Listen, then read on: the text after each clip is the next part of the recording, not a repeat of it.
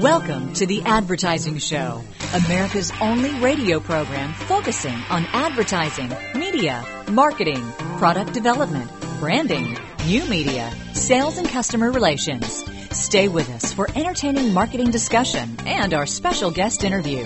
Now, here are your hosts, Ray Schilens and Brad Forsythe. It's the Advertising Show. Welcome back for another weekend with Ray Schilens and Brad Forsythe and being brought to you by Advertising Age Magazine. You can visit online at adage.com. The Advertising Show is a Big Radio Midgets production. And we are back with you for a couple of hours today. We've got Robert Levine, a freelance writer based in New York City and has written for Rolling Stone, Playboy, New York Business uh, 2.0 magazine as well. And we've got him for the uh, the whole two hours here. He's a contributing writer for Business 2.0 magazine. And uh, we'll have him and a bunch more as well. Patrick Myers with us, Joe Jaffe, Jeffrey Gitomer, Andy Borowitz. And a little bit later on, the uh, the downside of advertising, our final feature of this hour. Uh, it's uh, advertising. No, it's actually good. Oh, it is? Mm-hmm. Well, why did you say bad? Okay. Well, I was okay, talking hold on. about. Okay. Are you sure? I said good. you did. Okay. Yeah. Okay. Well, that's, all fine. right. Hey, everybody. That's okay. Bard. and uh, we have a lot of good stuff going on this uh, this weekend here on the advertising show. Yeah. So what's what's up with you? Well, you know, all kinds of things this past week. It's been a crazy week uh, out there in the world of media and marketing, and I guess one of the uh, hot items. We'll get this get this announcement out of the way. That was kind of cool, I thought, for our worldwide audience. Coca-Cola has selected Wieden and Kennedy to handle its global iconic advertising for Coke Classic. After a review, independent Wieden competed against WPP's Berlin uh, Cameron, which uh, teamed with Sir Ru- Rushmore Red Cell out of Madrid for final presentations that were held in uh, Atlanta this past week. So congratulations to Wieden and Kennedy for a big chunk of business from Coca-Cola there. And they can no longer use Coke as it because now it is eBay, right? Or Google. Which one is it? eBay. Yeah. I think that's what it is. Is the that word right? it. You've seen the it campaign? No, I haven't. Okay. Well, so Try to avoid advertising through the week. So basically, you know, that's what your boss said, and he wants to talk with you tomorrow morning at 9 o'clock. Which okay? boss could that be? Whichever one you want it to be, that's fine. I've got so many, I can't remember who. yeah, that's exactly right. Yeah. So, uh, yeah, that, that's that's uh, that's pretty cool. Coke has got some uh, some problems, I guess. It's still a, it's still a strong band, brand, but it's not as strong as it used to be. That's for sure. Well, yeah, all the soft drink uh, producers are struggling, although if it is a worldwide uh, marketplace today. But uh, here in our home uh, continent of the of North America, people are drinking other uh, beverages. I know you. Uh, what's your blackjack, Jack Daniels? What, what's your beverage of? Actually, my favorite one is Jones Soda. Jones. Jones, Oh yeah, yes. the all natural. Uh, Yeah. Yeah. It's kind of the uh, t- the 21st century version of uh, Smith. of uh, yeah, Gatorade. No, Jones Soda, uh, soda is out of uh, Seattle. Forty-year-old Peter Van Stolk uh, is able to thrive as a niche player in the beverage market with its inclusive, customer-focused marketing. Well, that's what it ought to be. It's for Gen Ys. It's crafted a quirky and friendly image that uh, makes advertisers and and advocates out of all of its customers. It's called Jones Soda. I've never Mhm. actually had any. Have you? no, No. I've seen it. Oh, you t- talking to? Uh, No, I'm talking to you. oh yeah, no, I've seen it. I've never had it. No, and uh, it's a nice package and it's a nice bottle. We can Uh, send Doug down to the 7-Eleven and see if they have any Jones soda down there. The 7-Eleven in Seattle. I'll get you a ticket on the airplane there. Robert Levine is with us today, though. That should be a great, uh, great time. You know, this is interesting, Ray, and I, I just uh, think this may be something we'll be seeing more and more of. Chevrolet said just this past week that it's opening its first Chevy uh, Chevy store uh, this next November, meaning next month, uh, and it's called Chevy Showcase, where customers don't actually buy cars or trucks, but they get referred to dealers at, uh, in this case, one of the largest malls in North America, the King of Prussia Mall outside of Philadelphia. The store will have cars and trucks on display, but it isn't uh, a typical car dealership. Rather, they have kiosk and product specialists uh, who will both pitch the vehicles and then link the uh, potential customer up with uh, a local or, or regional or wherever they happen to be uh, dealership in their home city or state. But you know, I got to believe uh, if I'm uh, if I'm another dealer in another city, especially, gosh, this is Philadelphia. So mm-hmm. if you're in Pittsburgh, you're thinking, when am I going to get one of these? So you know, it's unusual to hear the factory. Or, or it's an interesting idea, I guess I should say, that the factory is playing a role at the local retail level for these dealers, and sure. you know maybe it's a maybe it's a little indication of the uh, struggle that uh, GM is having and uh, staying up, uh, trying to keep demand up for their product and not just uh, relying on low or no interest rate uh, promotions. Mm, oh yeah, and that that has got to be so weak after all this time, and sure. you know that those uh, GM dealers are hurting now because of the lack of uh, the zero and all that kind of good stuff. So, mm-hmm. you know, You're I right. think it's really smart that they've done that as well. We've got yep. Patrick Meyer here coming up here in uh, just a few moments. Want to get him on before the break, and we bring on uh, Robert Levine. We should probably just call him Bob. Bob, you know? Robbie. Robbie? We'll see what he mm-hmm. wants to be called. Let's let's check in with Patrick Meyer on the advertising show. Welcome to Understanding the Future Now. It's the Marketing Insider featuring Patrick Meyer. Everyone's heard about the book, The Tipping Point. But let me just tell you, it's catapulted way beyond the tipping point. I call it word of mouth on steroids. Let me share with you a quote from a consumer that reflects what happens when you add the internet, cell phones, and text messages to the tipping point phenomenon. This is a quote from a person in their 20s and very passionate. He described it as whack service, whack product, feel the flames. I went to this new restaurant. The food was just okay, but the service sucked and everyone had this attitude. So when I get home, I created my own restaurant review. I sent it to 60 of my friends. That's their tip. So what you just heard is a whole new form of word of mouth. Empowered, immediately responding with email out to 60 friends. That probably echoes within 24 hours to another 100 people. And that restaurant has no idea that they've just lost a lot of business. What you need to understand is it's a whole different form of word of mouth. It's driven by cell phone, text messaging, email at a whole different level, and it moves incredibly fast. The implication for you and what you do every day Think about what the mythology is for your brand or your product. Make sure you have a story that they can tell. Second, make sure you feed it. Do you have episodes across the year, things that are little bits that are positive that people can buzz about? Third, help them. If they're going to send things around, give them little video clips, give them little JPEGs, downloads, music tracks, whatever. And then last, make sure you're constantly having a dialogue with your consumer. Because if negative word of mouth is building underneath and you don't know it, then you've got a problem. So word of mouth on steroids can be your best asset or your biggest threat. You've been listening to the Marketing Insider, heard every week here on the Advertising Show. Join us next week for more insight into the future of marketing. This is Patrick Meyer, CEO of Now, and remember the marketing revolution has begun. For more, go to nowinc.net. It's the advertising show with Ray Schilens and Brad Forsythe. Just a few moments, uh, Robert Levine will join us. Uh, probably Brad, I would imagine out of New York City. I, I didn't mm, ask yeah, he's about, but he yeah. did. Okay, yep. good, very good. You know, you, you, smell real good today, Brad. I have to give Thank you that. Uh, well, I appreciate it's not that. that you don't on normal days, but uh, right. Uh, you, uh, it, it, smells. Is it Axe or Tag that you're wearing? I can't. Well, re- it depends. What end are you smelling? I well, kind of move just, it around. Let's just say it's your overall ambiance. Unilever's Axe and Gillette's Tag brand body sprays create ads to appeal to their target adolescent male audience. That's not you. By focusing on sex. Okay? The Oh, humorous spots featuring men in flight from women aroused by the alluring scents.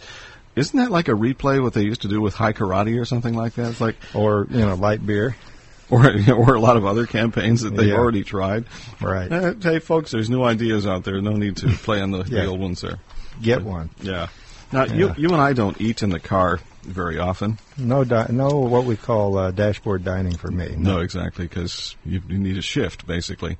Right. Uh, there's there's we got to talk about this, but we really don't have much time. Uh, so I'll hold this uh, for after uh, when we get a chance to chat a little bit as well. Uh, it, it's uh, it's um, what is it? They have things to keep drivers' laps clean while munching and driving. Isn't Oh, that boy. special? Oh, yeah, yeah. boy. Robert Levine and Ray Schilens and Brad Forsythe on the advertising show here in just a minute. We've got uh, Robert for both hours, and we hope we've got you too as well, so stick around.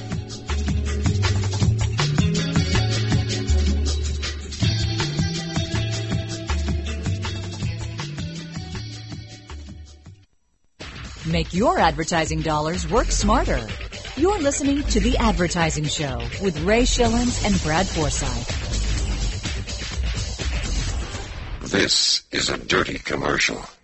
It has dirty mirrors, windows, cabinets, appliances, chrome, plastics, countertops, plus a whole lot more dirty things. Now, we'll squirt a little Glass Plus on it and wipe the dirt away. Now look at this commercial. It's the advertising show. Ray Schilens, Brad Forsythe, and a, a, friend of the advertising show there. And uh, a lot of great commercials under his uh, tutelage. As a matter of fact, he was the guy that helped Ernie Anderson get into the voiceover business. So, very cool. Anyway, it's Ray Schilens and Brad Forsythe. We've got a a very special guest today out of uh, New York, and uh, and uh, Bob uh, Robert says it's okay to call him Rob. By the way, okay. Okay. So we'll call Robert Levine is a freelance writer based in New York. He's written uh, for Rolling Stone, for Playboy, for New York Business 2.0. He regularly contributes freelance pieces to the business section of the New York Times. He started out at the LA Times after graduating from the Medill School of uh, Journalism at Northwestern, where he wrote news and features about music and film. He worked as an editor for Rolling Stone and Details magazine before going freelance. Rob, as we know him now, was the senior editor at Wired magazine, which is a great publication where he covered uh, such subjects as pop culture, business, and technology.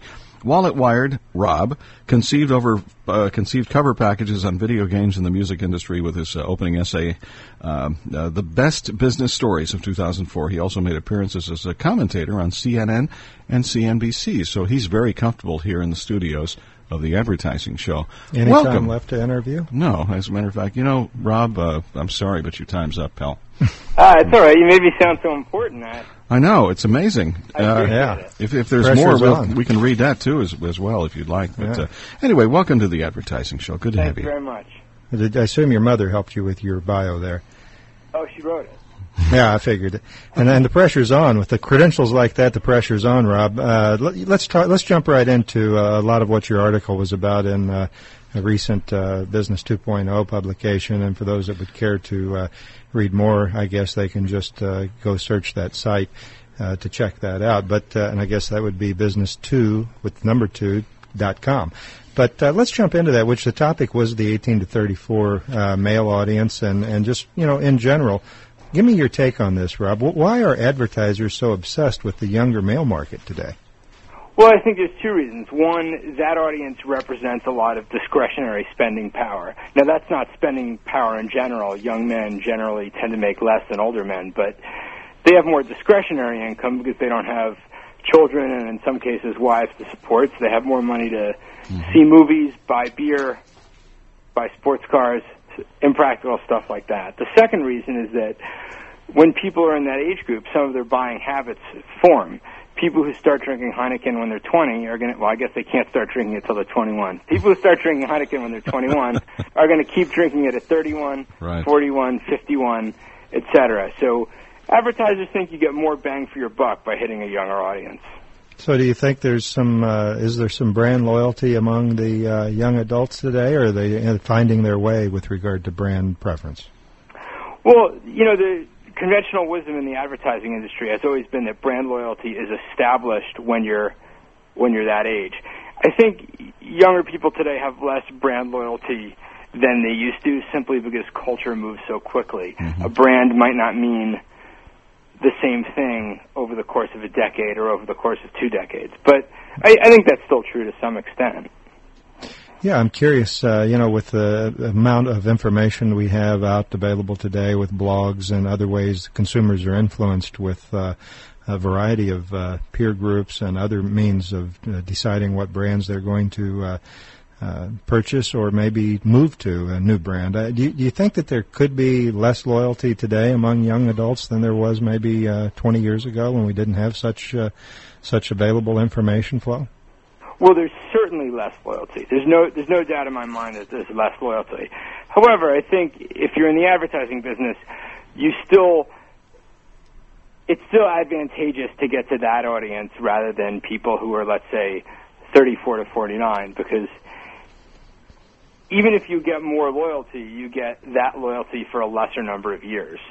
So I think it's still, you know, the idea that those consumers are the most valuable consumers, I think it's less true relatively to what it was 10 years ago, but it's still true absolutely, you still get more bang for your buck. You know, as far as the loyal, the customer loyalty with respect to beer, I think you know we, you know, Brad and I may have grown up with a, a lot lesser options for uh, for enjoying a, a brew, mm-hmm. and there are so many more. And I'm really not loyal to. Uh, some of the things that I grew up, I'm more of an experimentalist. Like I want to see what's new and what's out there and tastes different and better. Well, you might, but you might experiment. Let's say you might have a beer that you drink much of the time. Let's say half the time, and then sometimes you experiment. But you still might come back to that default position when you're, let's say, done experimenting. Yeah. Well, actually, if that was the case, Ray and I would be either drinking Schlitz malt liquor or Budweiser, and we don't do that anymore. Pabst Blue we don't do that anymore. Pabst Blue Ribbon. No, but that's Pabst a, you, Blue Ribbon has failed to hold me as I've aged. Actually, but. yeah. Well, Ray and I now there's a beer that Ray and I will return to. It's uh, it's an interesting brew that uh, was the was the cheap beer back in uh, back in our youth, and uh, gosh, great, yeah, it really is. You know, uh, a lot's been before we jump into how to. Uh, uh, reach the uh, 18 to 34 market, and we have just a little over a minute or so left here, Rob. Can you pinpoint a time or introduction of a particular technology when TV first began to see the young male demographic slip away? Uh, it's hard to pick a single point. I'm going to go for two, if I may. I think the first is the massive popularization of the internet that you saw in the mid 90s as Netscape came out and started expanding, and the second one is the um, introduction of the PlayStation, which made video which made video games mainstream for older teenagers and young twenty somethings. That's good. I, I, would I would probably concur with that. Ray, you want to weigh in on that? I, I am going along with what you guys are saying on that. I think that's uh, yeah. I think you've made a good point. I thought for sure you were going to add beer to the. Well, maybe if I get a third, I would say the explosion of. Uh, not the availability of, but the explosion of inexpensive DVDs as an alternate, as a legitimate alternative to going to see a movie in a theater. Mm-hmm. Right, very true. And, and Although that, people seem to be doing that, don't they? I, I, still don't get the allure of the theater when you can sit at home and in, in the comfort of your own home and, and, and do that instead. It makes no sense to me. Why leave well, the house at all? Yeah, exactly, exactly. Especially now that his wife's willing to allow him to put his arm around her in public. Ray, Ray doesn't have any reason to go to the to the movie anymore.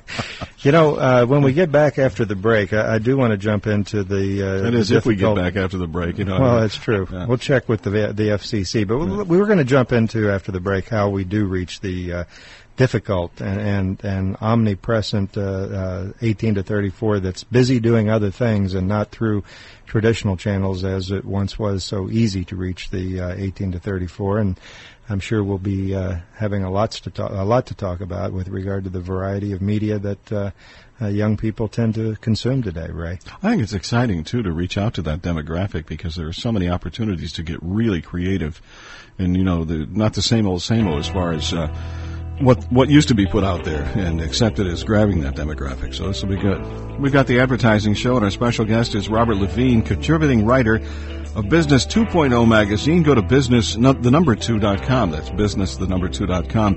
In the meantime, stick around. We'll be back with more in just a minute on the advertising show with Ray Schilens and Brad Forsythe.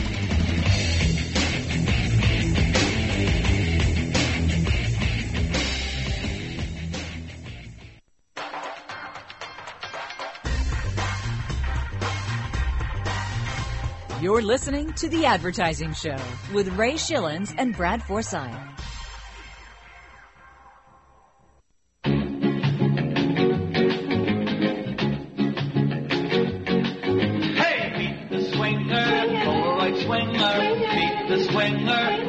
Forsythe.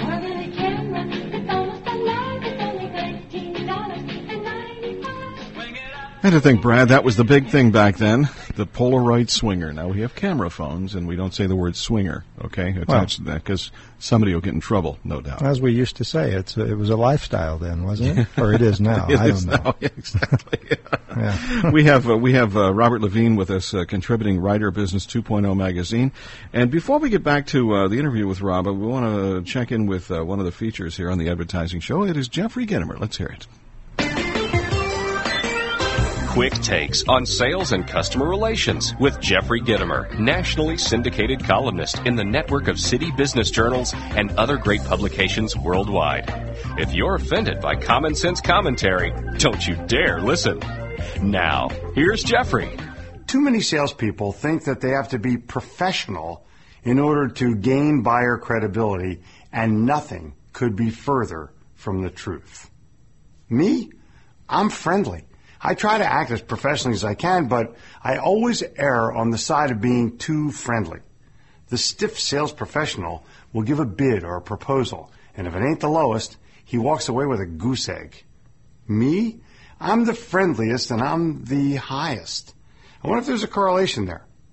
Now, I'm not saying to be the highest price, although seems to be working for companies like BMW and Mercedes, but I am saying be the friendliest. Quick takes on sales and customer relations from The Advertising Show, the only radio show in America featuring Jeffrey Gitomer as a regular weekly guest. To learn more about his books, tapes, CDs, and speaking engagements, log on to Gitomer.com. G I T O M E R.com. And tune in next week when we'll hear Jeffrey say, This is Jeffrey Gitomer, reminding you that if no one responds to your ad, it may be because your ad sucks. And none of ours do, though, of course, on the Advertising Show with Ray Schilens and Brad Forsythe. Welcome back to the show. It's Robert Levine, contributing writer of uh, Business 2.0 magazine. Robert, Thanks welcome for back. having me. You got it.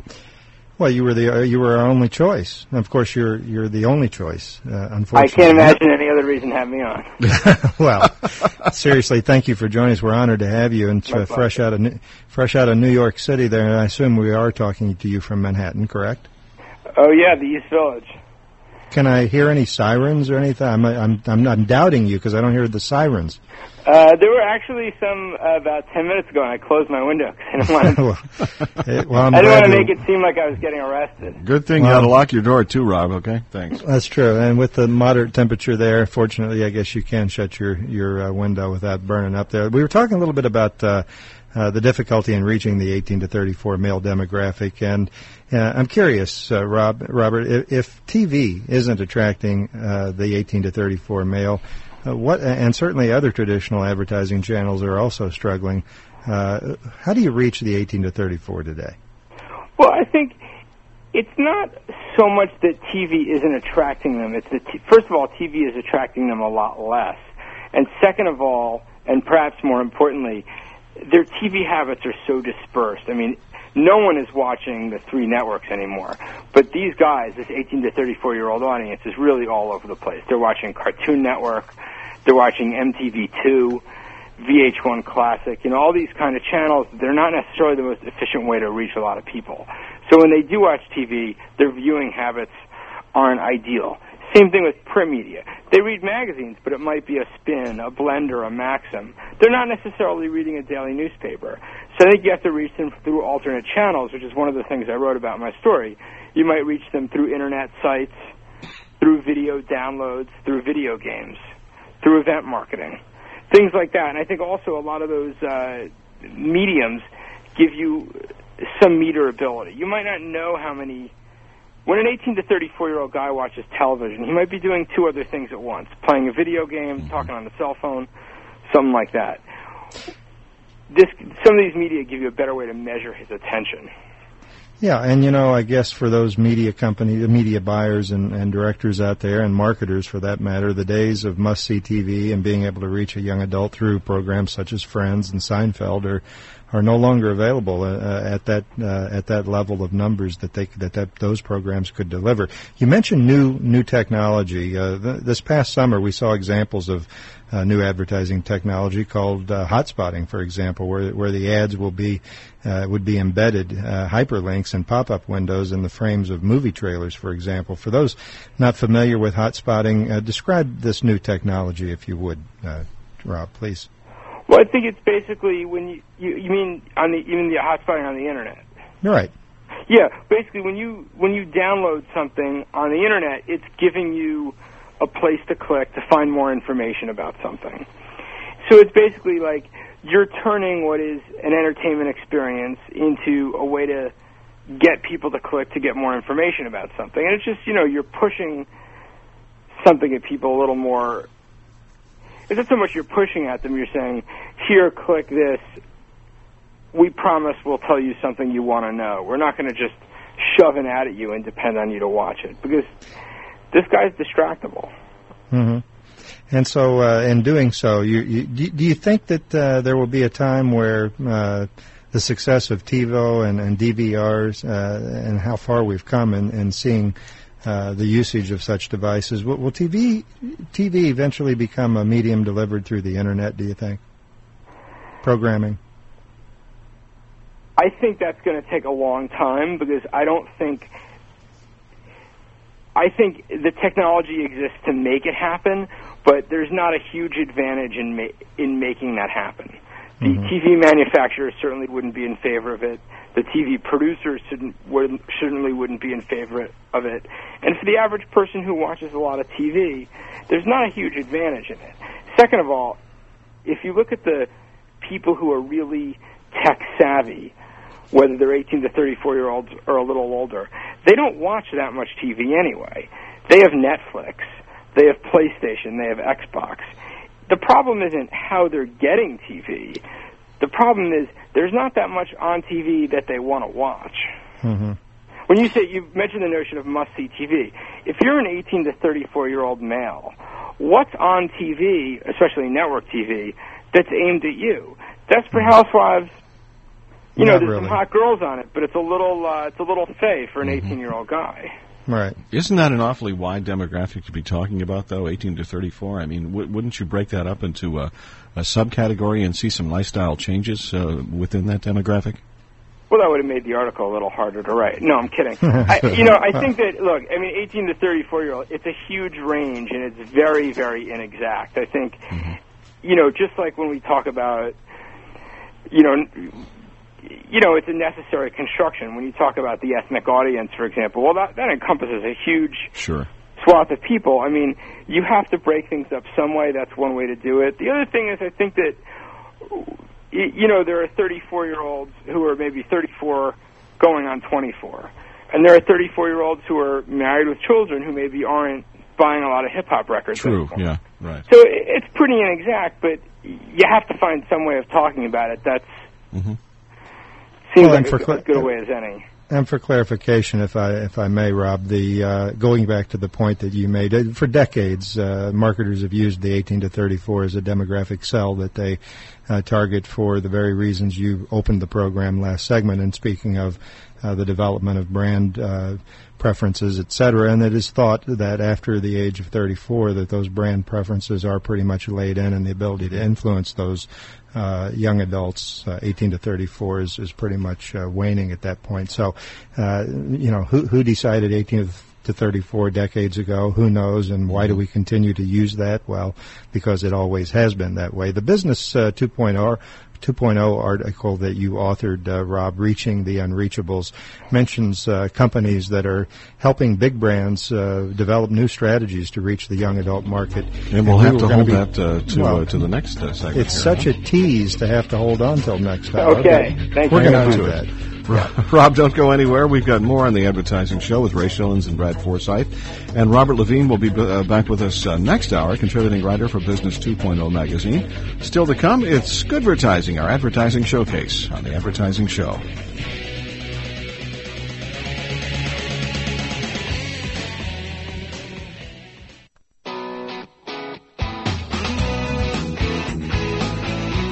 Make informed decisions about your company's advertising strategy. This is The Advertising Show. Hi, I'm Joe, and this is Tommy, and we love Kellogg's Frosted Flakes. Great! All right, one more. Come on, come on. Great! Good, good.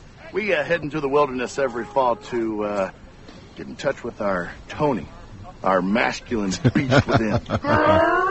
That's exactly right. Yeah, there's a, there's a weight shift. And if two guys are in the forest getting in touch with their Tony, they'd probably be arrested at this particular point in time. yeah.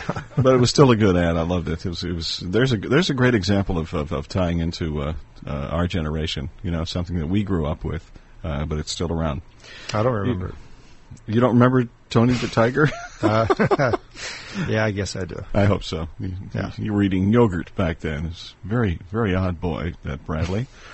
Has yogurt and bananas for breakfast.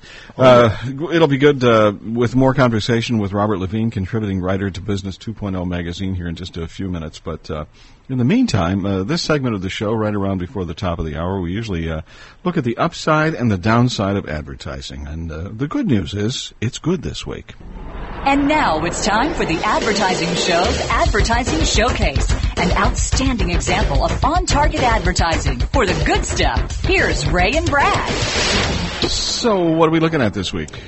Well, Ray, uh, we talked about beer earlier. We talked about Wieden and Kennedy's win with the uh, with the uh, Coke. Well, we're going to move to we're going to stay with beer, and we're Mhm. going to move to uh, Wieden and Kennedy Portland, who did a great job on a uh, campaign for Miller High Life. Miller Hmm. High Life. Uh, it's it's an unusual spot. If you haven't seen it, uh, I'm going to do my best. It's it's it's an unusual way to go about describing a 60 second spot uh, because it's very difficult to explain. So I'm going to go about this a little differently than we do uh, in past weeks. So, this And- is a 60 second radio spot then. TV. TV, TV. okay, okay. Yeah.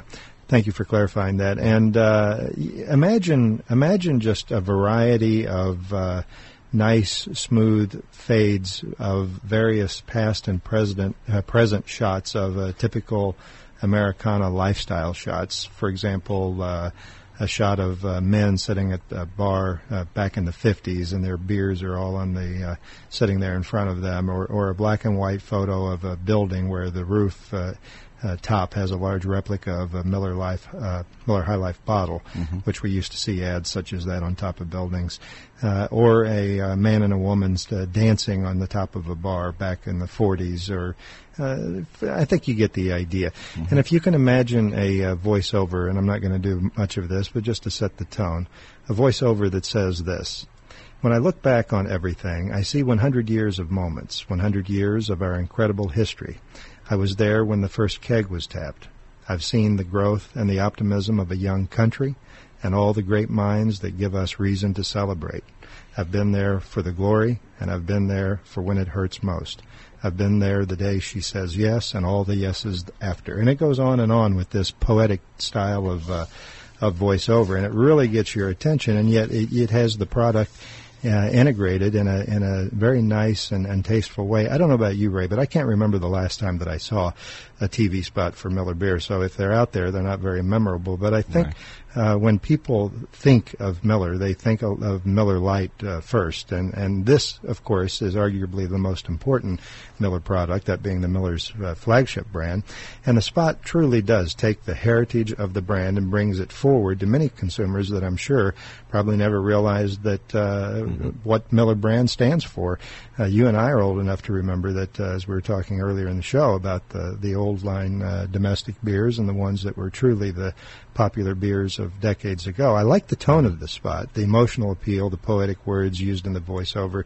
The spot certainly takes uh, the ordinary, everyday moments of life and makes them special in this particular spot. But the spot creates a, a feeling for the viewer of nostalgia. It, it's the, the underlying message, I think, uh, to viewers is that when you drink Miller High Life, you're drinking a beer of great heritage and history and, and of a broad uh, consumer uh, acceptance, at least at, at one day and time in the past. The spot nails the strategy, which I can only guess uh, is about building value back into the Miller brand name. And I don't know about you, Ray. I, I personally uh, don't care for domestic beers, as you and I both have established, because you don't either. But after seeing this spot, I, I'm fi- I find myself now thinking that maybe I ought to give Miller High Life another try Hmm. if you're buying. So congratulations to uh, Miller and Wieden and Kennedy, Portland, for this year's or this week's, I should say, advertiser showcase. It's a uh, it's a new twist on the beer, right? Exactly. It is, and I, I mean, think about it. When was the last time you did? Have you seen a Miller High Life spot any time in the last ten years? I do not recall. I don't either. Uh, and I'm trying, like my darndest, to re- recall a Miller, Miller spot, but no, I'm not uh, not recalling it. no. And you know, I got to believe they're advertising, and maybe it's just that it's not very memorable. But uh, when you see this spot, and I'm sure you will, because Miller's got plenty of uh, dough to, to buy some TV spots, and they're undoubtedly targeting uh, beer drinkers like you and me. Uh, when you see the spot, you'll see what I mean, and you'll uh, you'll find it to, to be a total departure from anything you'd ever thought you'd see Miller do. It's a, it's kind of risky on Miller's part, and I think a risk in a good way. Well, you kind of have to do that, don't you?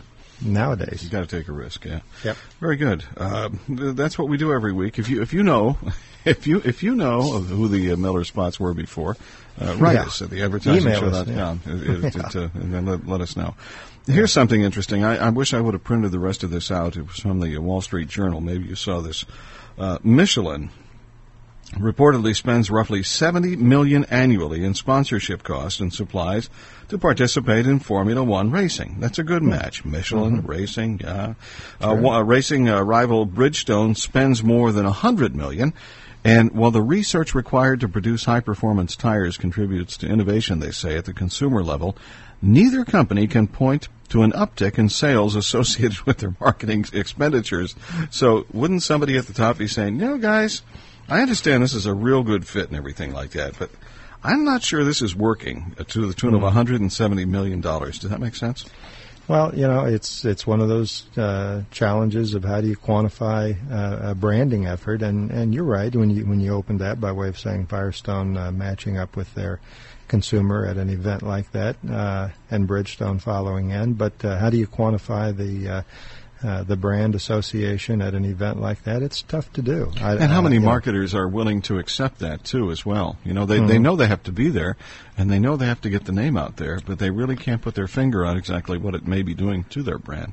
Well, I think marketers might be able to accept it, but I think the CFO or maybe the CEO have difficulty in accepting it. But uh, Mhm. it's, I guess it's the marketer's job, the CMO and the client side, to convince uh, others, including Wall Street, I suppose. But you know, if, if sales aren't happening there, uh, and again, I, I think a lot of advertisers today, small, medium, and large, they they do branding because they know they have to and they Sure. should, but then they try to quantify it as a direct uh, direct response medium, or or Right. uh, try to look at a direct relationship between a branding effort and sales. And I think that it's just silly to think that there can be a direct relationship. It's a long term investment, and look at the Nikes and the Starbucks and others that have made that long term commitment and the benefit that they uh, currently realize as a result. So. And for the most part, you will not be able to find that or be able to uh, uh, condition someone, a local advertiser or a smaller advertiser, to believe in that kind of stuff. because Forget they look at the bottom of the line, and it's it's it's money out of my pocket every day. And what we like to say. It's a cost of doing business. It's it's Mhm. not it's not uh, you know an, an over expenditure. It's a cost of doing Well, business. You're right, Ray. To get a, uh, and there's no reason they shouldn't, to get a local advertiser on a smaller scale, and that could be a half million dollar budget, to, to behave like the big advertisers and do some investment in branding, uh, is a is a tough uh, a tough sell for an ad agency or or uh, an insider to try to convince a client to do that, but they should. You're absolutely right. They should. Robert Levine will be back with us next hour on the Advertising Show. Robert is out of New York. He has his doors locked and his windows open, or at least he did for a while back. Contributing writer for Business 2.0 magazine. You can visit Robert, by the way, at uh, business2, the number 2, dot com. That's business, the number 2 dot com. Next hour, Joe Jaffe joins us with a different perspective, and Andy Borowitz is going to be talking about Operation Blabbermouth. What could that be all about? With all the stuff going on in Washington, who knows? we remind you to go to the advertisingshow.com. Also, uh, that's a great place for podcast, RSS, and all that kind of good stuff, too. The Advertising Show is brought to you by Advertising Age Magazine. Visit online at adage.com. The Advertising Show is a Big Radio Midgets production.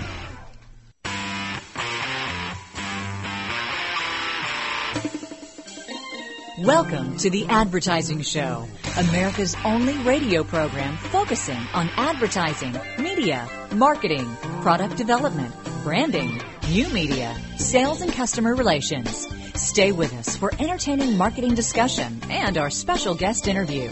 Now, here are your hosts, Ray Schilens and Brad Forsythe. And it's hour number two of the Advertising Show being brought to you by Advertising Age Magazine. Visit online at adage.com. The Advertising Show, of Big Radio Midgets production. More with Robert Levine out of New York City, contributing writer, Business 2.0 magazine. On the way uh, shortly here, Joe Jaffe. And later on this hour, Andy Borowitz will be with us as, as well. Haven't seen Andy, uh, Brad, on the, uh, the CNN American Morning lately, have you? Yeah. I think he got the hook. You think so? Yeah. I'm not sure. I haven't seen it. He'll show up with Bill Hemmer on that other network. Fox. Yeah, right.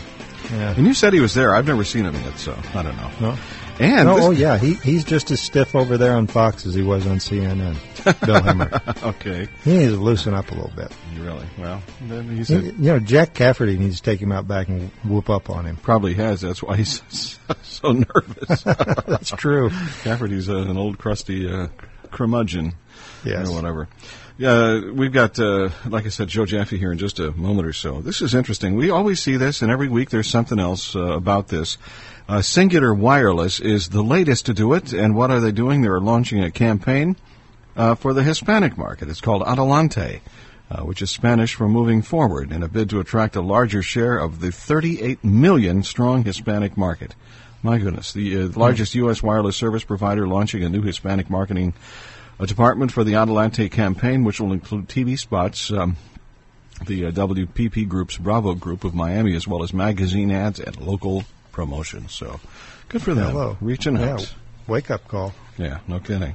That's that's weird, isn't it? That in 2005 that they're finally getting around to marketing to the Hispanic Yeah. population. You know, on a local on a local advertisers uh, level as well. Uh, you know, we see so many people who buy. Well, let's talk about uh, whether it be print, uh, whether it be newspaper or uh, or magazines, or even radio or television. So many people on a local level still put their money wholly into uh, you know just a regular uh, uh, English market. General interest, Yeah, yeah. and I don't understand why local advertisers don't get that either. I mean, why not reach out to the Hispanic market with your ads? Mhm. Why not? I, you don't see many of them doing it either. I think many argue that uh, the location of their retail outlet or outlets are not in a particular area, but yet uh, of Hispanic uh, uh, density.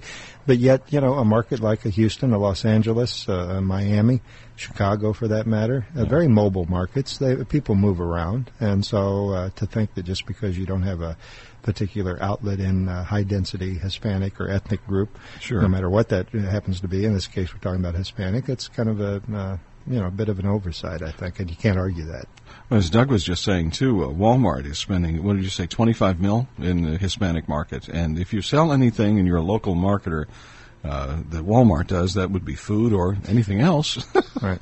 Probably ought to think about that. Makes sense. Well, the 25 mil budget for Hispanic they get out of petty cash at Walmart, I believe. That's true. Uh, Yeah. yeah. Hey, you know, uh, very quickly, I know we got to jump into Jaffe there. The the tough job of selecting a replacement for the late Peter Jennings is even getting more difficult as uh, insiders at ABC are suggesting that Diane Sawyer's uh, interest has uh, is out there since uh, she's been contemplating an evening anchor role ever since she's uh, heard about Les uh, Moonves and his interest in maybe uh, wooing uh, NBC's Katie Couric over to CBS last, late last year. Hmm. And what's interesting about this, Ray, is that uh, uh, apparently Sawyer's interest, uh, in, uh, the the speculation is is that she has been insisting on doing fewer and fewer celebrity interviews as well as uh, doing more hard news material on Good Morning America, which uh, the tea leaf readers are suggesting that this is her posturing uh, for wanting the gig. Now, w- what kind of friction must this cause between her and Charlie Gibson, who's made no secret about his desire to want to anchor World News Tonight on ABC? So, this saga continues. And uh, tomorrow, uh, tomorrow morning, they start a CBS uh, 50th anniversary thing. They're going to have a whole bunch of people there, uh, past hosts, and so on and so forth. So that, that should be on, on uh, the CBS morning on program. CBS morning program, yes. So Huh. it'll be kind of So maybe they'll get more than 20 listeners uh, instead of their usual 15. I like that. Well, they, they're str- they struggle. They're they've always been in third place and uh, the, the, for a long, long time, and uh, you know it's it's a tough one. Yeah, they've Harry- gone through lots of changes, that's for sure. I think the problem is is when you wake up, you listen to Harry Smith, and you're ready to go back to bed. Uh, I don't know about that.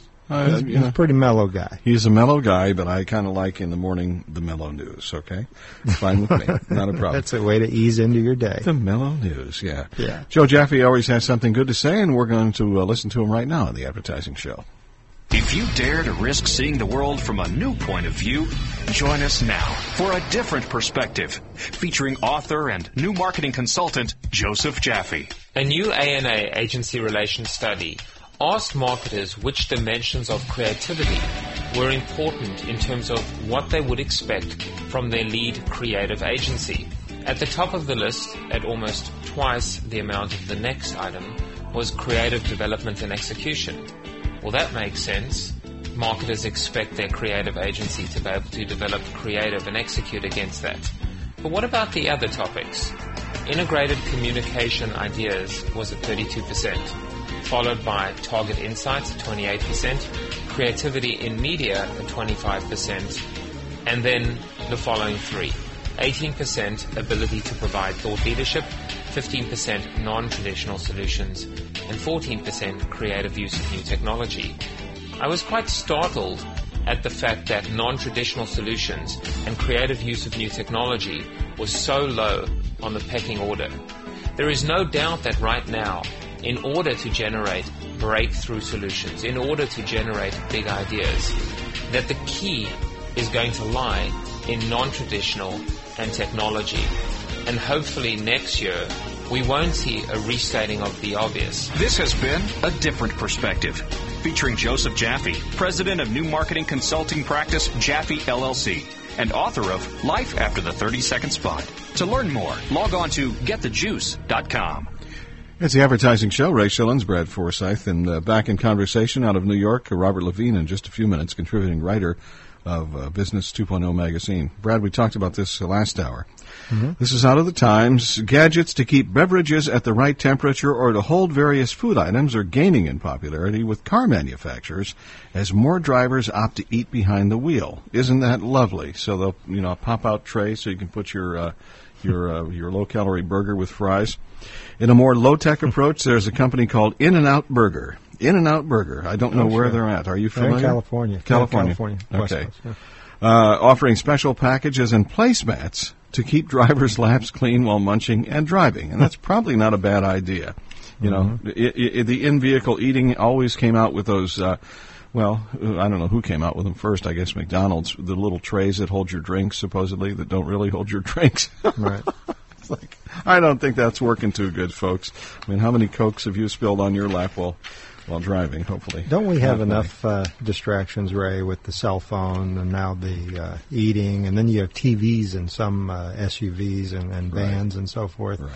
I mean, you know, uh, I think you know maybe in the same way they were trying to come up with that device where you have to blow into a, a tube in order to make sure you haven't been drinking before your car to will, make your uh, car start. Yeah. yeah, maybe maybe if you have the smell of burgers and your fries in your car, it will disable your vehicle and you can't move until you air it out. Right. Keep people from eating while they drive. I mean, this this is getting a little crazy. I think it is too. But as far as trays, I mean, the the, the, the Honda what is it? The Honda CRV is that the is that the the minivan thing? Yeah, I CRV. So, yeah. They have actually a picnic table in the back, in the well. Uh, you take the picnic table out, and it becomes a well for keeping beverages cold, kind of like a tailgate type thing. It's actually kind of cool, but uh, hmm. so they actually have a table that goes along with that. We've got. Uh, we're going to take a break here in just a minute. Uh, uh, Howard Stern is gone, as you well know, or will be gone uh, mm-hmm. through the end of the year, and we've got Adam Carolla and David Lee Roth. oh, yeah, yeah, taking his yeah. place. We'll talk about that later. Yeah. We have uh, Robert Levine, who did not get asked to take over the Howard Stern show, but he's on our show. That makes up for it, I guess. He may Contributing writer for Business 2.0 magazine, and we'll have him on the advertising show in just a minute, so stick around.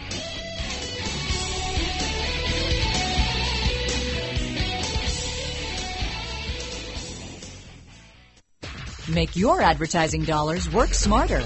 You're listening to The Advertising Show with Ray Schilens and Brad Forsythe.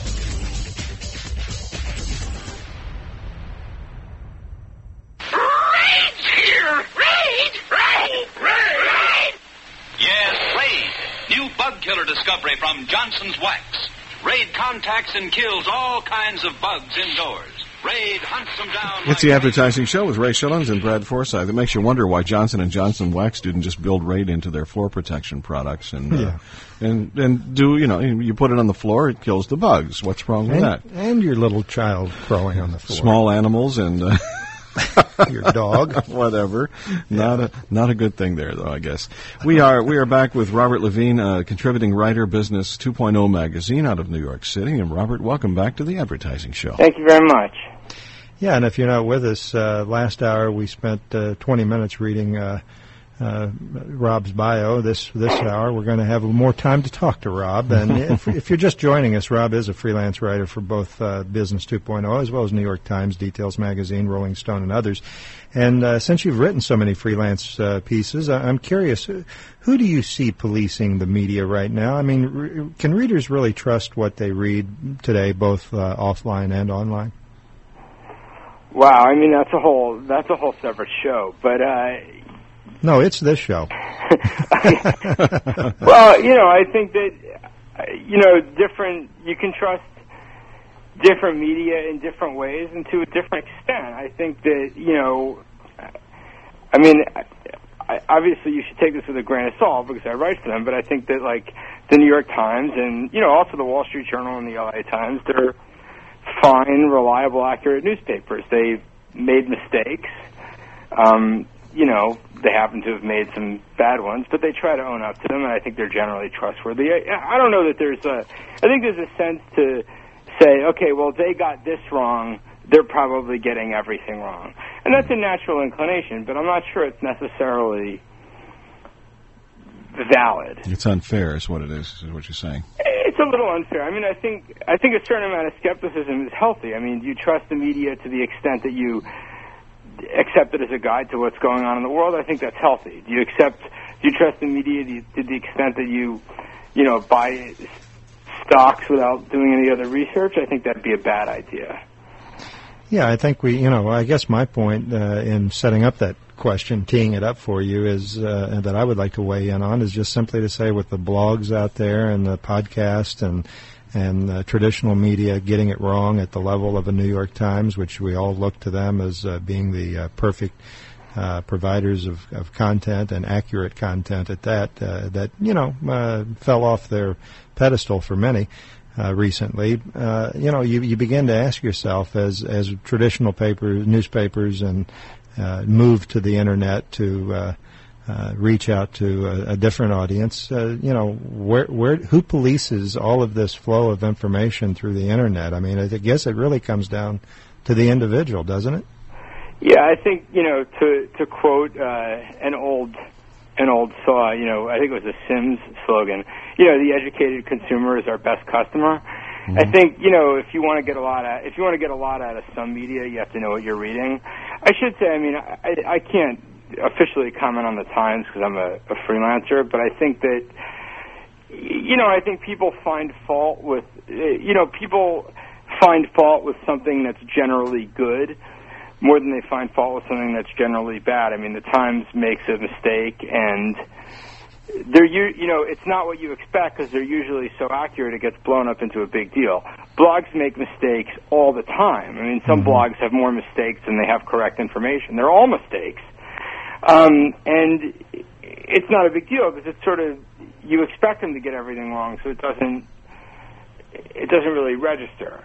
Uh, you know, I think again, you some things you should read more carefully than others, and I think to an extent this will. You know, this is something that's very much in the news this week. Two weeks from now, where are you going to go for accurate information? You know, Joe's current events blog or a major metropolitan newspaper. Yeah, it's it's been argued that uh, what what traditional uh, print has going for it, traditional media, uh, print media, is that is its accuracy, and then when they do move to an online uh, channel, that uh, consumers, media consumers, will tend to gravitate to those uh, more reliable sources as opposed to those blogs. I know your background was has written about music industry as well as the video gaming industry. Oh, sure. Yeah, let's talk a little bit about some of that in the short time we have left here in this segment. The video game makers have seemed to fail to uh, encourage women or target women to play. What, why do you think they've uh, missed this opportunity? Well, I'm not sure they've missed it. I think they're still missing it. I, I don't think yeah. that game's over, to make mm-hmm. an unfortunate pun. Um, I think that, you know, a lot of game companies have uh, tried to make every few years someone tries to make games for women, which usually involve dollies and horses, and that th- those always spectacularly fail. There are games that have I don't have statistics in front of me, but that have pretty close to 50% female um, players. I, I know The Sims is really close to 50%. If you're not familiar with that, it's a series of simulation games. Right. Uh, a lot of the online games, even though they're a little geeky, have a lot of women because there's a community aspect to them. I think you know, it's women want to connect a little more and compete a little less, but that doesn't mean rainbows. You still have to give them something cool without making it based on beating people up. Is it just a matter that the video game designers and developers are all? It's a man's world. Men's uh, men are doing it, and therefore they're not. They're missing the uh, uh, of even considering a, a female target there. Certainly don't see a lot of women at industry events. Yeah. Um, yeah, I think that's part of it. I think part of it is that, uh, you know, I don't think you're ever going to catch up entirely because I think, like, part of playing games is being, spending a lot of time by yourself when your mode of interacting with other people is competing with them. I don't think women find that an appealing experience. But if you look at stuff like, let's say, IM, you know, maybe young women, the time that young men spend playing games, competing with each other, young women spend on IM connecting with each other. So hmm. I don't know if gaming ever catches up, but I think that kind of technology catches up. You know, maybe they're engaged in interactive technology in a different way. But listen, I never claim to understand women. I can't. Uh, you can't. Uh, That's You a know- right, an- that's a right answer, Rob. That's a right answer. that ain't going to change. No. So you're suggesting the gregarious nature of the female consumer is such that she's uh, not going to tend to want to do things in solitude, and a man, uh, male audience, a male consumer is more of a uh, a loner and would be willing to engage in an artificial uh, situation such as uh, such as a gaming deal. Yeah, I, maybe not gregarious so much as empathetic, but Yeah. yes. Hmm. You know, we, like Well- you know, women like you said. You know, when are video games going to catch up? You could say when are competitive sports going to catch up? You know, women play field hockey and softball in large numbers, but it's never going to be No. such large numbers. I think you'll see the same thing with games. It's just good not point. a woman's market, that's all. And we've got uh, Robert Levine here, our special guest, and there'll be more with Robert after the break. Robert is the contributing writer, Business 2.0 magazine. You can go to business, the number two, dot com to find out more. Go to our website, too, the advertising show, to find out a bunch of great stuff, including podcasts and RSS with Ray Schilens and Brad Forsythe on the advertising show. Back with more in just a minute.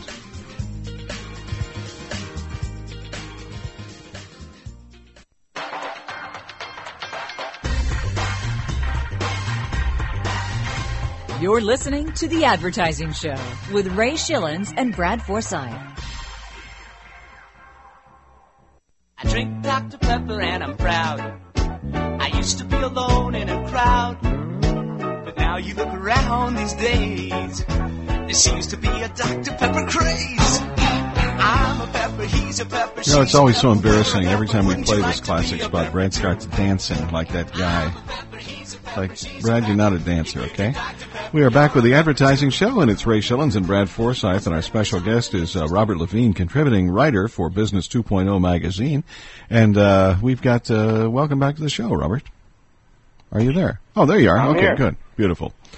And Brad, you're Yeah, there too. Yeah, I sure am. Robert, you're familiar with uh, Inside the Actors Studio, the James uh, Lipton, the the uh, host of that, aren't you?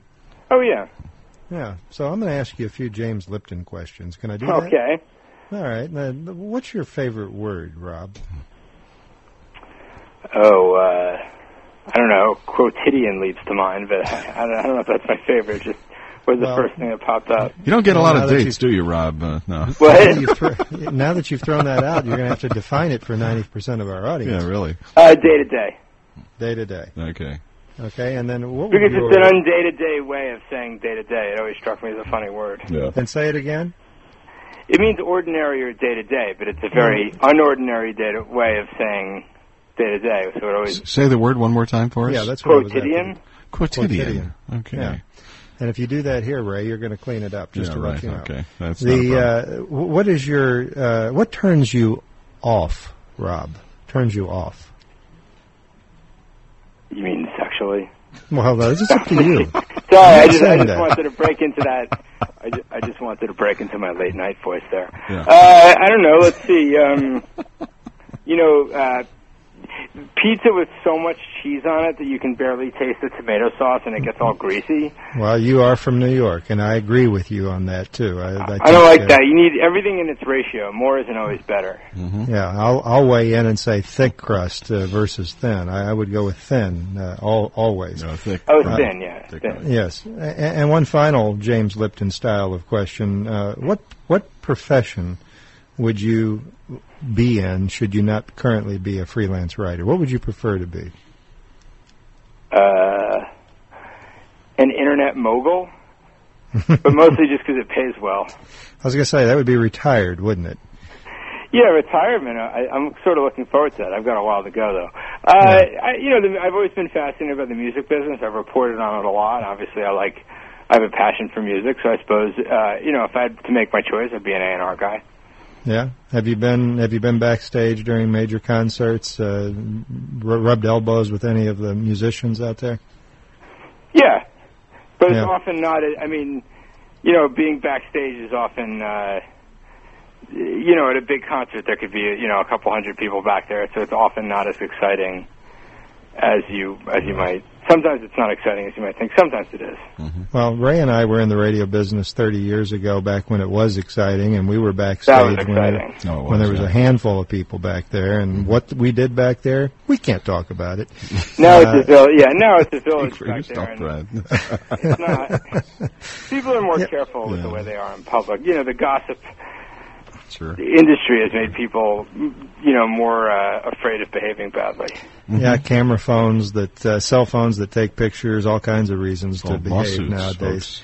yeah. I can yeah. still behave badly because no one really cares about me. But you know, Well, do we want to mention that that you and I did our pre-interview that was about midnight uh, East Eastern time the other day, and obviously behaving uh, it was boys behaving badly that night, obviously for you. that was before I went out. Oh my goodness! No, I'm well, all I can tell you is the bar was open in your apartment that night. no, the uh, let's let's jump back into some uh, conversation here. A, a particular uh, a company out there that uh, I've been reading a lot about happens to be.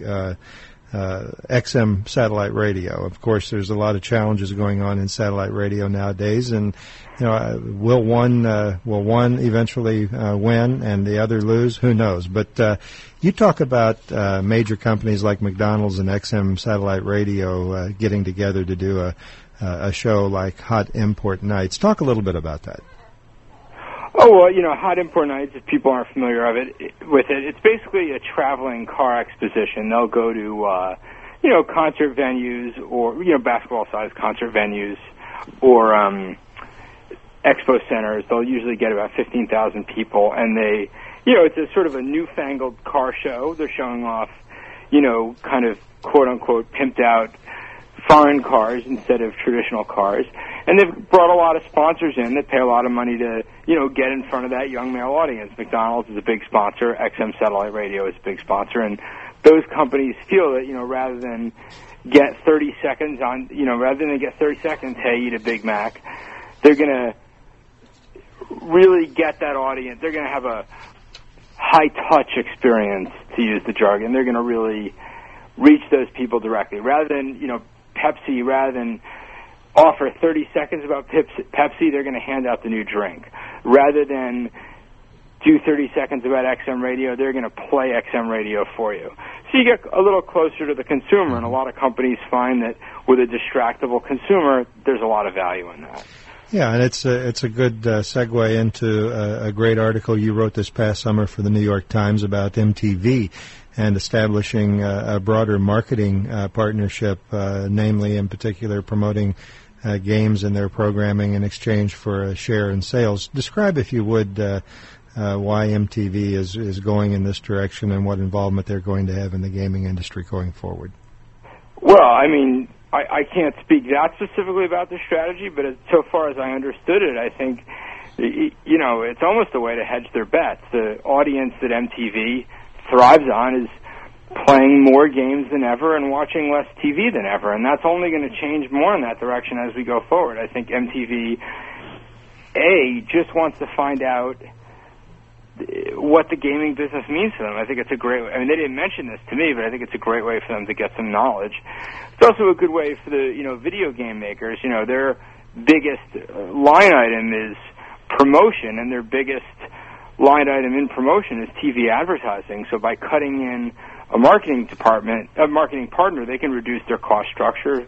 So theoretically, everyone wins. We'll see if actually everyone wins, but theoretically, Yeah. everyone wins. You know, a lot of people listening today may be new to understanding gaming and how that works to connect up with the young adult uh, market that are on the other side of the screen. Does, product placement, uh, first, let me ask you a quick question, uh, and then I want to hear some other marketing opportunities through gaming, but does product placement within the game itself actually work? Uh, there's two there's two parts. I'm going to divide that question into two parts. The first is does it on some level generate more interest in a product? The answer is probably a little, but it's hard to be sure. The second part of that is is this a really valid advertising medium going forward? And I think not. And the reason is first of all, you can't meter it. If you put on if you put an ad on TV, you know how many people are watching it. You don't know how much attention they're paying, but you know how many people you don't know how many you know how many people are watching it. Let's say you put an ad in a game. You know how many people buy the game, but you don't know how much time they spend with it. And you know, video games are big. How much time are they spending on that screen? Let's say you buy a billboard in a car racing game, so when the cars race by, you know, you have a virtual billboard by the side of the road the same way you'd have a real billboard. Mm-hmm. Well, who knows how many players are on that track? Who knows how many p- players are on another track. It- It's really hard to meter it. I think if you want to have meterable video game advertising, that's only going to happen on a service like Xbox Live, where you can update things on the fly, switch them in and out, get a little more control over the user experience. Some would argue that uh, with TiVo and uh, DVRs that uh, you don't know who's watching your spots nowadays. If you look at the percentage of TV shows viewed on TiVo or DVR, it's not huge yet. Obviously, we're moving in that direction, but yeah, you're going to have the same problem with that. Yeah. Robert, You- you- uh, you- we- we're just about Yeah. out of time here, Brad. Well, I was going to ask him one final question. Okay. Which is, if heaven exists, what would you like to hear God say when you arrive? Thanks for coming. Have a seat. Ray and I have always said, uh, "What what's been keeping you guys?" Well, But I'd settle for any. I'd settle for anything if There that's you where go. I'm going. Settling is good. Hey, Robert, we're out of time. Thanks for being on the advertising show. Appreciate it. Thank you so much. It's uh, Ray Schilens and Brad Forsythe back with more in just a minute on the advertising show.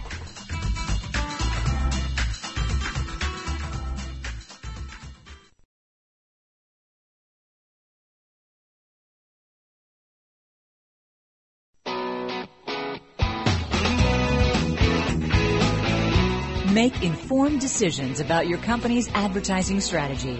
This is the Advertising Show.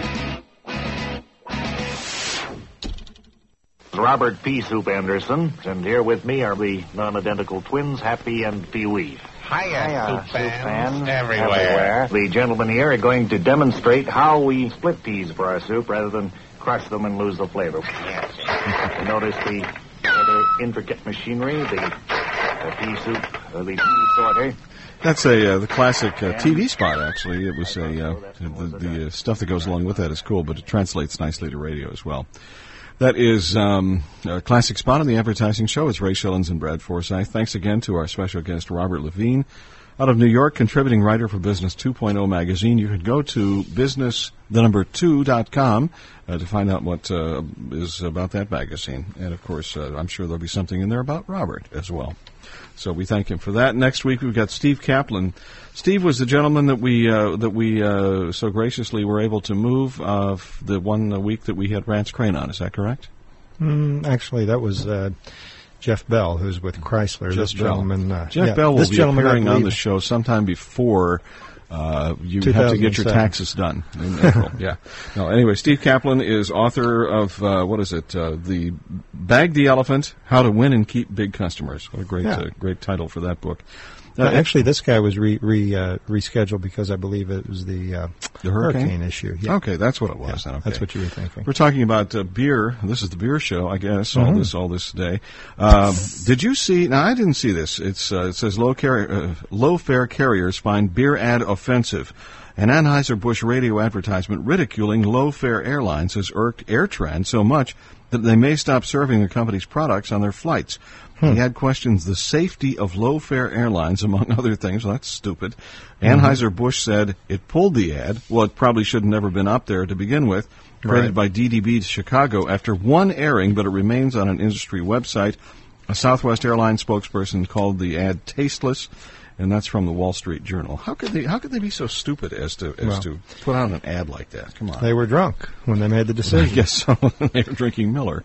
You know, sp- speaking of tasteless, real quickly, the uh, Janet Jackson. For those that didn't get enough of the Super Bowl matter, Oh, uh, yeah, there's right. a 40 second video Mhm. of Jackson sunbathing circulating the web right now. Apparently shot from some nearby bushes that she was unaware of. And if you're wondering. Uh, I don't think she has any worry about getting sand in her suit because she wasn't wearing one. I see. But uh, but but last week, uh, young uh, DeBarge, uh, that's his name, young DeBarge, as opposed to a young guy named DeBarge. Young DeBarge told New York's uh, Hot 97 that Janet Jackson, just adding to the you know the rumor mill here, has given birth to a daughter uh, named Renee 18 years ago when she was married to his brother. So you know we got all kinds of action out there for Janet Jackson. Is this El DeBarge or Young DeBarge? Well, yeah, that's a, well, young DeBarge is a DeBarge. El DeBarge was a group, and that was a guy. that was the and he was she was married to him for a short while. Really? Yes, you didn't know that. No, didn't. This was 18 years ago. Uh, you were involved in drugs and alcohol. No, then, stop think, that. right? Stop. Come here. No, you you just missed it. You were involved in you know probably. Uh, you lived in Florida then, so you did that uh, shuffleboard thing. I was in. thing. I was in soft AC then. Yeah. you were doing that shuffleboard thing with those old people. Yeah, know, what- those were every, the shuffleboard with Is old people. yeah, those big that big round thing that you use a stick. Yeah, it's shuffleboard. Yeah, Okay. Exactly. And, and, and there were a lot of those places in Fort Lauderdale and Miami. Not Yeah. today though. Uh, let's let's check in with Andy Borowitz now here on the Advertising Show.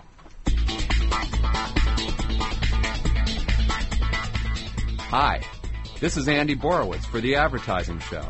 And now, here's this week's feature from The Borowitz Report. According to a top secret plan being developed by the Bush administration, high ranking White House staffers intend to infiltrate Al Qaeda in the hopes of leaking Osama bin Laden's precise location to the press. The plan, codenamed Operation Blabbermouth, was hatched this past week after a marathon discussion concerning the ongoing CIA leak scandal, a source inside the White House said this past week. We decided that instead of wringing our hands about leaking the name of that CIA operative, why not put our ability to leak information to positive use, the source said. After all, leaking is the one thing we're really good at. The source said that White House staffers are currently undergoing training in the hopes of infiltrating Al Qaeda by the end of the year. We intend to infiltrate Al Qaeda as completely as Halliburton has infiltrated the White House. One close to bin Laden, the source said, the White House staffers will immediately place phone calls to newspaper reporters to leak the madman's precise location. We're all going to have Judy Miller on speed dial. Counterterrorism expert Richard Clarke, while praising Operation Blabbermouth for its inventiveness, said that the plan has one major flaw. In order for a plan like that to work, it would have to be kept totally secret, and they've already leaked that to the press. In response to Mr. Clarke's criticism, the White House source offered this response. Oops. This is Andy Borowitz, and this has been a special edition of The Borowitz Report from The Advertising Show. To read more reports or to receive daily email alerts, log on to BorowitzReport.com. This is Andy Borowitz saying, keep it fake, baby. And sooner or later, we're going to get it right, you know? Mhm. One of these terms. I'm not sure exactly which one, but it'll, it'll happen. Uh, this is uh, you and I know about McDonald's uh, and, and how we feel about uh, about the, what they want to say about their food and so on and so forth. But apparently, McDonald's has a, a new ad campaign to combat recent attacks on quality and safety practices. Okay, it's this is out of L.A. Uh, it says every day inside an unassuming building in, on the outskirts of Oklahoma City, thousands of hamburgers are run through metal detectors on their way to becoming Big Macs and quarter pounders. Why they're metal detectors, I don't know. The detectors, along with hourly tasting tests of burgers and sausage patties made at the plant and a five hour long nightly cleanup, are just a few of the food and quality safety measures McDonald's Corp requires of its suppliers. Hmm. And the company wants the customers to know about it, it says. Uh, McDonald's uh, kicked off a two day media event to tout the quality of its food and combat critics who say its burgers and fries are unhealthy. I don't think anybody ever said that their burgers and fries are unhealthy. It's just no, that they're they're, just they're they're burgers and fries. yeah, I mean, so They are what they are. It says because we're the biggest and the best, some people uh, like to take shots at us. The head of the McDonald's U.S., J.C. Gonzalez Mendez, supply chain. Uh, uh, oh, he's a supply chain. Uh, for he said that in an interview. High-profile attacks of McDonald's in recent years, such as the 04 film Super Size Me, have accused the company of contributing to the United States obesity. We don't believe that in, in one bit. You know, it's been in the news this week, Ray. You probably saw it, where uh, McDonald's is going to come out and put on each of their package the uh, nutritional uh, value of the food. Huge mistake. I cannot believe they're doing that. I, they cannot believe they're doing. There's no upside to that. People know what they're eating Sure when they they, eat that stuff, and to be forthcoming with a uh, nutritional evaluation of what you're eating, there is no upside to that. A huge downside. I don't know why. Who you know they were with the Anheuser Busch people, and when they came up with that idea, Mm-hmm. That- that's just that doesn't make sense. No, it makes no sense whatsoever. McDonald's is McDonald's, okay? It's Yeah. not going to change. So, and and the folks who believe that the, the the McDonald's is making their children fat, get real. Come on. I know some people that you, that work there, and just by breathing the uh, air, they've gained weight. I'm sure they because of all the, the oil in the air. You know, the the grease. There is a time and a place for a greasy, oily. And I'm not saying they're greasy, oily, but doggone it, every now and then it just tastes awfully good. You know, cures a hangover. They say. McDonald's keeps on keep on doing what you've been doing, and uh, so that's our that's our last thing we end on on food here. Okay, started on beer, got food now. Okay, That's a good Let's see. Let's go to DQ. One two. uh, Gutbuster. I want to order one of them Gutbusters With a big gulp. Yeah, I want a big one. So uh, next week it's Steve Kaplan, the man who was supposed to be on the show, but has nothing to do with the man that we canceled because of Rance Crain, author of Bag the Elephant: How to Win and Keep Big Customers. And uh, we thank uh, Robert Levine uh, again for being a part of this uh, show today, contributing writer for Business 2.0 magazine. It's going to be a great week, and hope you can join us next weekend at the same time right here, the Advertising Show. And uh, we also want to remind you to go to the website. It's theadvertisingshow.com, and there's a bunch of stuff there, including a podcast RSS cat, uh, feed of the uh, of this particular show and many others as well. The Advertising Show. It's brought to you by Advertising Age magazine. Visit online at adage.com. The Advertising Show is a Big Radio Midgets production.